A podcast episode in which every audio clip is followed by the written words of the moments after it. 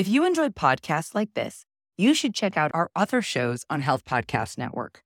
For example, Medicine in America, hosted by Anthony Manson and Todd Harrington, shares the stories of physicians, other healthcare professionals, and industry leaders who are changing the way we deliver care. There's an episode that you should check out called Primary Care Reimagined with Subscription Based Preventative Care Model. It's an inspiring call for a paradigm shift in primary care. All of their episodes highlight innovative ideas at the forefront of the movement to transform our healthcare system. Check out Medicine in America on your favorite podcast platform or visit healthpodcastnetwork.com. I'm Tara Brandner, and this is Hopeful Hints, an infertility podcast where you will receive quick, hopeful hints to guide you through infertility. Here, you will find education, inspiration, and most importantly, find peace as you walk through this journey to fulfill your family vision. Welcome to Hopeful Hints. I'm your host, Dr. Tara Brandner, and today we're going to dive into the diagnosis and treatment of endometriosis. And next week, we're going to discuss even further the question of should you have surgery for your endometriosis? So let's begin. The diagnosis of endometriosis is often delayed because the symptoms are vague and they also overlap with a number of different gynecological and gastrointestinal diseases. Are you ready for this? Studies have demonstrated an average of a delay of 7 to 12 years in women with endometriosis. Let that sink in a little bit. I truly feel we in the medical community need to do better about about this. There's no reason that it is taking this long. We are overlooking symptoms, we are putting a band-aid on them, and I really just want to empower you as a patient listening to advocate, advocate, advocate. Find a provider who listens to you. If you feel you have fit the description even slightly of anything you've heard so far listening to this month's episodes on endometriosis, find a provider who takes the time to listens to you and moves forward with the proper ways of diagnosing this disease. So, the one of the very first things you're going to hear is that surgery is required to confirm this. And the gold standard for diagnosing is a biopsy or cutting out part and confirming it by a pathologist. I want to make note here that if you are going to take that route, it is important that you see a surgeon that is experienced in identifying endometriosis and has seen many cases because this is not everybody doing surgery, not just anybody is that person. I want to encourage you to go a step further and find an experienced surgeon in order to reduce the possibility of missing the diagnosis, which I have seen far too often. In addition, I want to encourage you, and I'm going to link this in today's show notes. Click the link that says Receptiva and advocate that your healthcare provider orders this test for you.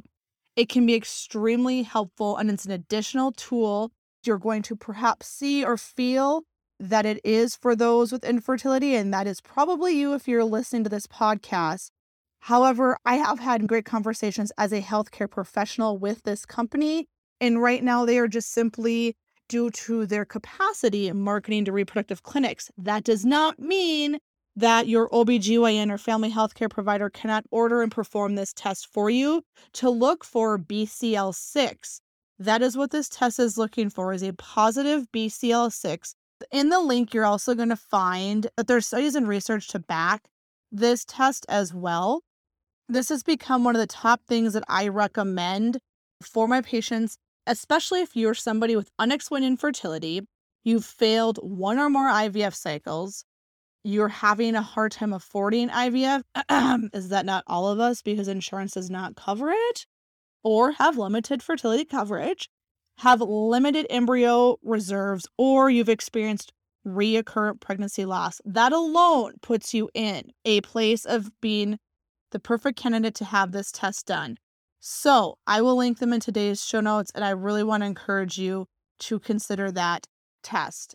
All right, let's move into treatment. So, number one, the basic basic treatment is, is painkillers or anti inflammatories, such as ibuprofen. And we know that this is going to provide pain relief, but this does not stop the progression of the disease.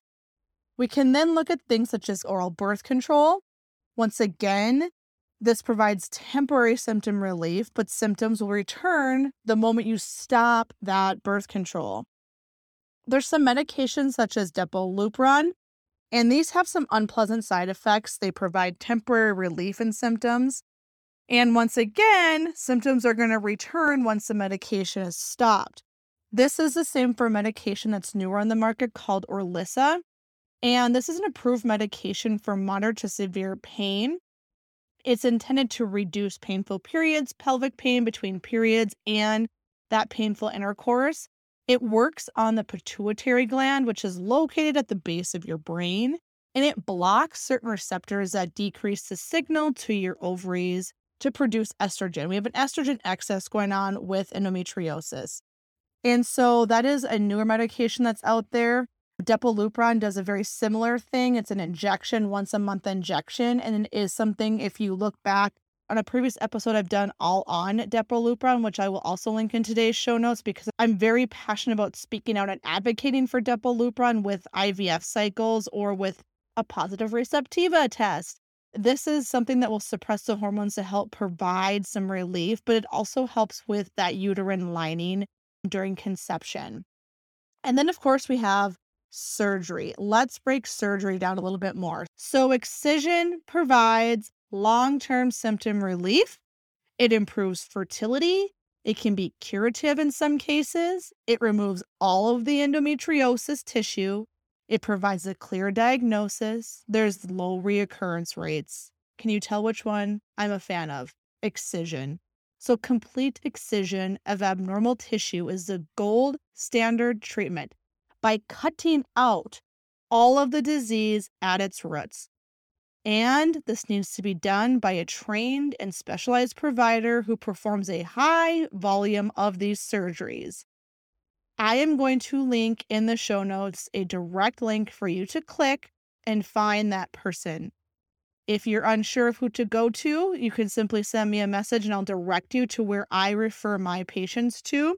I've done a lot of referring lately for this specific surgery, so I would love to have a conversation with you over on Instagram, on my website, and let's talk more about it. Let's talk about hysterectomy really briefly. This does not treat endometriosis. It does not stop the progression of the disease unless you have adenomyosis, which we talked about on the very first episode of our endometriosis series. I want you to stop and think about the long term effects of doing this because I have seen heartbreaking, devastating, and traumatic, yes, traumatic complications mentally, physically, and with relationships from those who have had a hysterectomy in their 20s and 30s. Hysterectomy is not the answer, and you are not doing them a favor when they are 21, 25, 27, 33, and coming to you, and that is your answer. So, if you can't tell, it is a hot topic for me and one I will continue to advocate against doing at such a young age. Have a conversation with your OBGYN. Let's look at some unthought of cares. And what I mean by this is just cares that get forgotten or options for you to consider and you can go out on your own and do some of these. So, one of them is acupuncture, and this simply promotes blood circulation and helps regulate hormones. It is something that I personally do once a month. I would do it more often if I didn't live 120 miles one way from my amazing acupuncturist. I do have some home acupuncture kit that I do use occasionally, but the other thing about acupuncture is it appears to have an anti inflammatory effect and it's effective for pain relief because of its effect on blood chemistry and, and the endorphin levels that it works with. There are several supplements, and I'm not going to really talk about them much on here because I think they are really individualized too. But some general ones that I have all of my patients take if they have endometriosis is high dose omega 3. And if you're one who has icky side effects from omega 3s, I encourage you to look at some liquid version of omega 3. I use ones that are in little pouches. They and I'll I can link them in today's show notes as well. Um, resveratrol is commonly used. Probiotics, vitamin D is super important to utilize as well. And some people are even candidates for a product called DIM complex, but this needs to be monitored and started by a healthcare provider because it can have some side effects that go along with it. All right, my other favorite treatment is pelvic floor physical therapy. And this I also do a minimum of once monthly. But this is visceral manual therapy that can help or alleviate some of that abdominal and visceral, like your pelvic floor symptoms that can happen with endometriosis. Our pelvic floor muscles are not fully able to relax or stretch because of the scarring or inflammation that's going on. And we can even have spasms that happen at times. And so it's really, really imperative that if you're going to move forward with pelvic floor physical therapy, that you work with a team that's been specially trained and it's not uncommon for me to always help my patients find somebody as well. Um, I do the research on the back end for them and find someone who they can trust that's been trained in this. But it also can affect our abdominal organs and cause decreased mobilization. And so the role of pelvic floor physical therapy is to really help um, manually manipulate this area and help kind of stretch and work with these and work with our pelvic floor, but also our core and abdominal area, places that endo likes to migrate, and manually loosen and relax these muscles and help with the pain. Dietary changes. It is very important to keep inflammation down in your body, but especially if you have endometriosis. And really making dietary changes can help significantly with this. Try and remove or decrease how much spicy foods you're taking in, deep fried foods. There's some discussion on dairy caffeine and alcohol. I know those are things I really need to avoid during my cycle because it just flares the pain almost within 30 minutes of taking those in. I'm going to have spasms and sharp pain happening.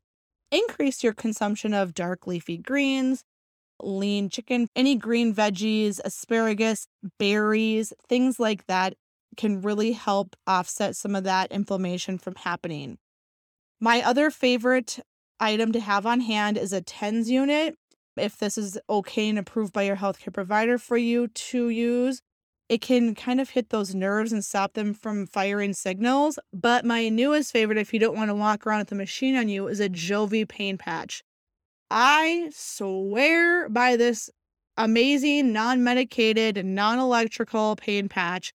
Check out today's show notes. I will just leave it at that. And you can check out my newest favorite personal item I just took off yesterday that helps not only with our menstrual pain, and yes, that's what it's geared towards, but I've had back pain when I slip on the ice, and I'll put that on my back. I've been recommending patients to utilize it because you can keep it on and it works really efficiently on helping with pain. Next week, we're going to talk more about surgery comes to endometriosis. So I will see you back here next week for Hopeful Hints. Thank you for listening. If you enjoyed today's show, please head over and hit subscribe or leave a review for Hopeful Hints and Infertility Podcast. Thank you so much for listening, and we'll see you back here next week, Tuesday. If you enjoyed podcasts like this, you should check out our other shows on Health Podcast Network. For example, Medicine in America, hosted by Anthony Manson and Todd Harrington, shares the stories of physicians, other healthcare professionals, and industry leaders who are changing the way we deliver care. There's an episode that you should check out called Primary Care Reimagined with Subscription Based Preventative Care Model. It's an inspiring call for a paradigm shift in primary care. All of their episodes highlight innovative ideas at the forefront of the movement to transform our healthcare system. Check out Medicine in America on your favorite podcast platform or visit healthpodcastnetwork.com.